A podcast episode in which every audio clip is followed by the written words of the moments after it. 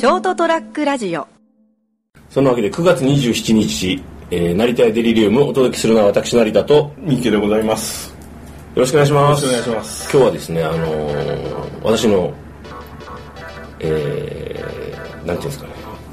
ゴミ屋敷にて収録しております。ひどくない。今日はまあぶっちゃけあの僕今あの八女の方にですね部屋を借りてるんですけどあの職場の近くにですね、はいはいはいそこに来てもらいましたありがとうございますそうですね。あの、後で旅費の生産とかいろいろあるんで。あ事前申請が必要なんですよねそうなんですよ。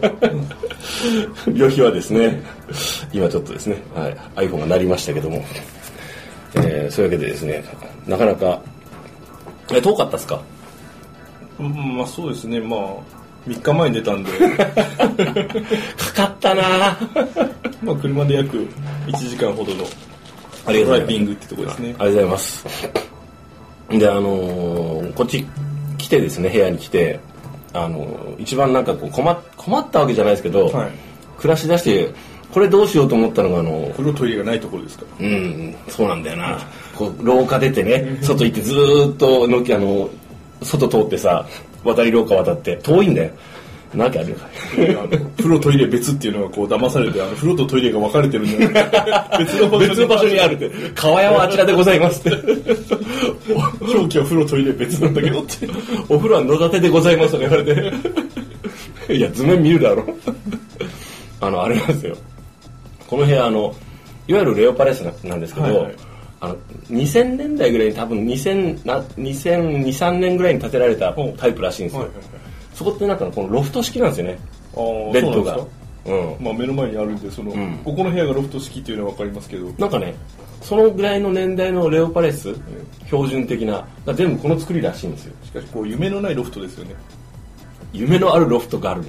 えー、とあの入ってうん。ちょっとこう天井がすごく高くて、あー。の上の本当上の方にはいはい。2階、中2階ではなく中2階どころかちゃんとした2階のようなロフトってあるじゃな本いですか。当のロフトね、ええ。うんこれただ単にあの2段ベッドの変形みたいな感じですよね。二段ベッド固定して下がなんか押し入れっぽくなってますよっていそうロフトっていうところはあるんですけど、まあ、でもいわゆるそのロフト式なんですよはい。でもさ僕あんま寝相いい方じゃないんで、あのーしかもほらこう酒飲んで寝るじゃないですか。でなんかこう変なちょっとこうなんか階段みたいなのがついててここでまずこけそうだなと。そうですね。狭いしさんの年齢からするとちょっと段差が高いですよねこれ。膝が上がらないんだよねっつって。3段じゃなくて5段にするべきですよねこれは。でなんかちょっと微妙な高さもあるでしょ、ええ。あそこの収納になってるけど使えねえっていう、まあそれはいいんですけど。でこうほらあのこの何こうベッドサイドのこのこうなんかラ柵的なものがないんですよね、うん。ちょっと段差はあるけどちょっとだこれはもう俺落ちこけるか落ちるかするんじゃないかと思って、とりあえず下に押し入れ的なところがあるからこれをとりあえずと扉を外してドラえもん方式にしたんですよ、はいはいでだって広さはこれあの上だろうが下だろうが一緒なわけですよね。ね結局寝るときに、まあいっかと思ってしてるんですけどなんかですねこれはこれで落ち着かないんですよね。まあそうですね。なんかん。監禁されてるというか閉じ込められてるというかですね。なんかちょっとこうなんか隠れ家的な感じがしてあれなんですけどね。まああのちょっとあとねこのテーブルがですね、はい。こあの家具付きうんうん。これど全部が部屋かどうかわからないけどテーブルがこう折りたたみ式なんですよね。これいいんですけど、あの動かせないの辛いなと思って。まあ、固定ってことですよね、うんまああの自分の好きにしたければそれなりの部屋を借りれ借り借りればいいんでしょうし。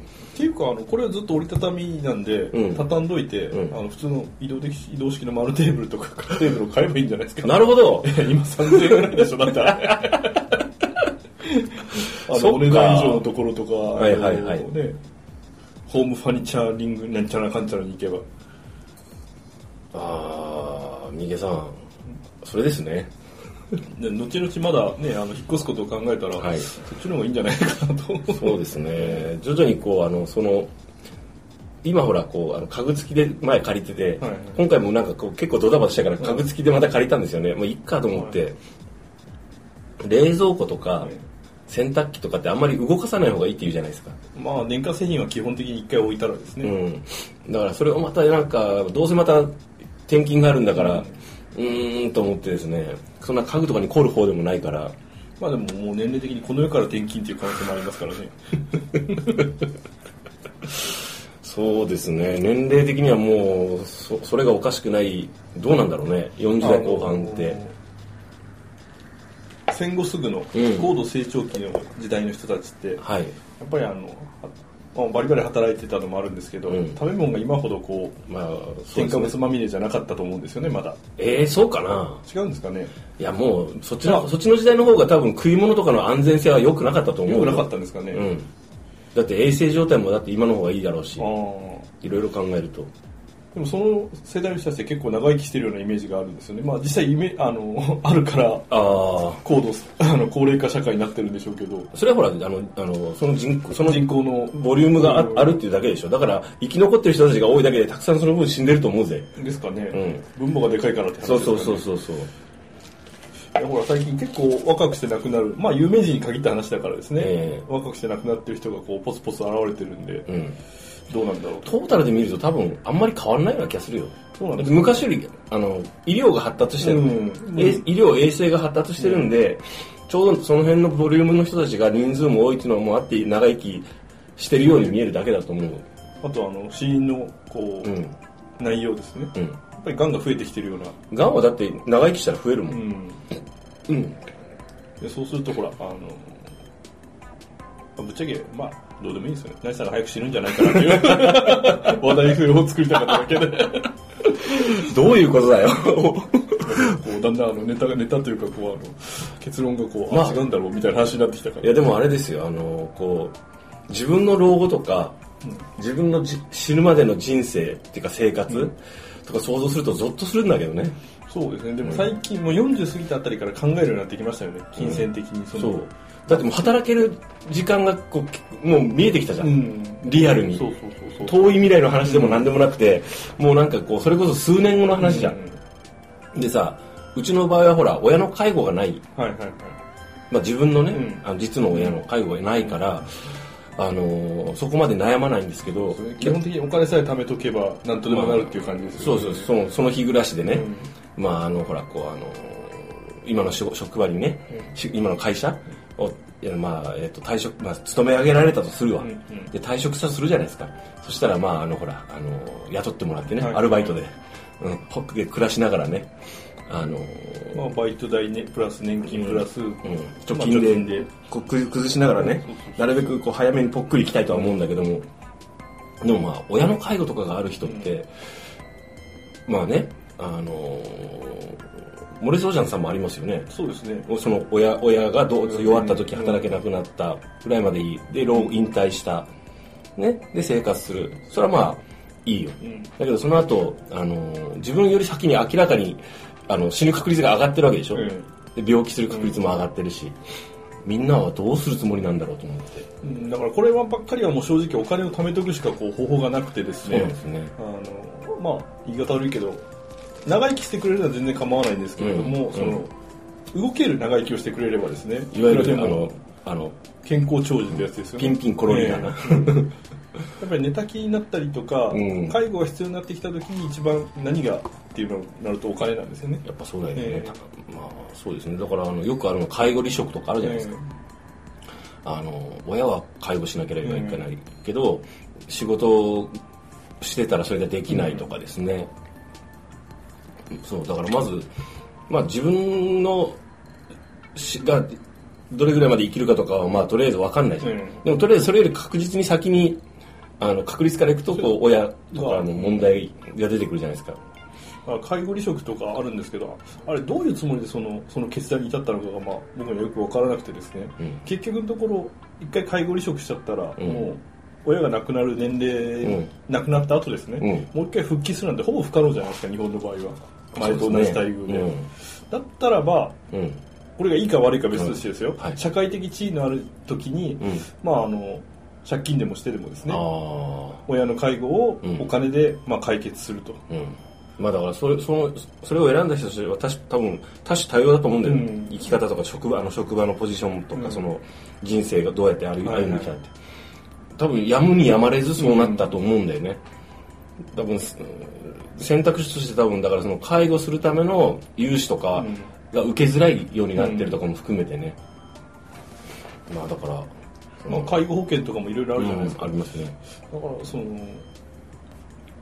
もう一回離職しちゃったら社会的地位もいきなりなくなるわけじゃないですか。なくなりますね。そうするともう本当にお金に困った時にもうどうしようもなくなると思うんですよね、そう。だって無職だとカード作れなかったり、うん。お金も借りれないからね、でましてや復帰が絶望的と、うん。よっぽどのまあ大会社にいればですねあのそうですね。一時的に離職して多少給料が下がっても復帰ができるとかですね、うあるけどそのいつまですればいいかもわからないわけじゃないですか、もしかしたら介護し始めてからまあ5年10年とうん。長生きするかもしれないわけでしょ、そうそうなるとこう生きてるのはそのね親だから生きててほしいけども、ってことになるよね。そうなんですよ。でも自分でもさ言うと息子のこ子供たちの人生を食い潰しちゃうことになるわけじゃん、うん。だからねあのーシリアスな話になったけど。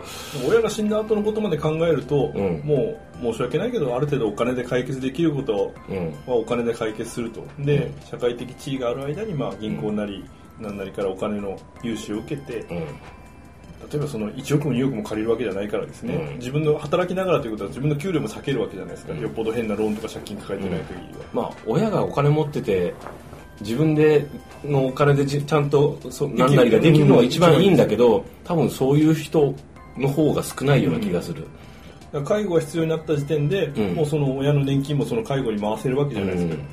施設とか人を頼む、ヘルパーさん頼むと、うん。そうするとそこに自分の手出し、うん。で足らないならまあ月々何万かの借金で、だからねあのーこう多分マジなマジな話なんだけど、うん。結構みんな先送りしてる人が多いと思うんですよ、うん。っていう状況だけどまあそれ考えてもしょうがないからとりあえず今はいいからいいやとかね。そうですね、うん。でその自分がやっぱり自分もその長生きする可能性があるわけそうなんですよ。でまあ、あの結婚されてる方はですね、うん。子供いっぱいいっぱいっていうかまあ3人ぐらいうんいるとやっぱりその負担も分散されるからね。ね。その子供、そのお子さんたちがきちんと育ち上がって仕事をしてればね、うんっていう前提がありますけどね。あしかも関係性が有効ならっていう前提があるからねそれねまあ仮にそのいろんなところからそのお金を工面してでもあとうん。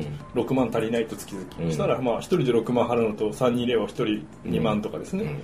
そういう負担の軽減ができるからですね、やっぱりあの国が面倒見ればいいと思う、うん。一番いいのは、ね。あの現役世代がそうやってこうあのままさ摩耗していく、うん。潰れていくっていうのはあまりよろしくないんで、そこを自己責任っていうとちょっともうあの何のためお前国があるんだって行政があるんだって話になるからね、というね。もう、まあ、とりあえず僕は俺も先送りしてるないろいろ自分のことを と思いながらね。ふとそういう話になりました、えーお届けしたのは成田屋デリリウムをお届けしたのは、えー私成田とチロリアンミーケでございました。チロリアン今日初めて買ったんだけど意外とうまいな。高いけど。まあそうですね、うん。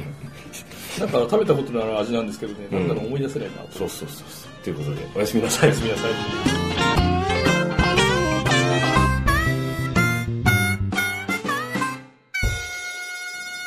ST-radio.com ショートトラックラジオ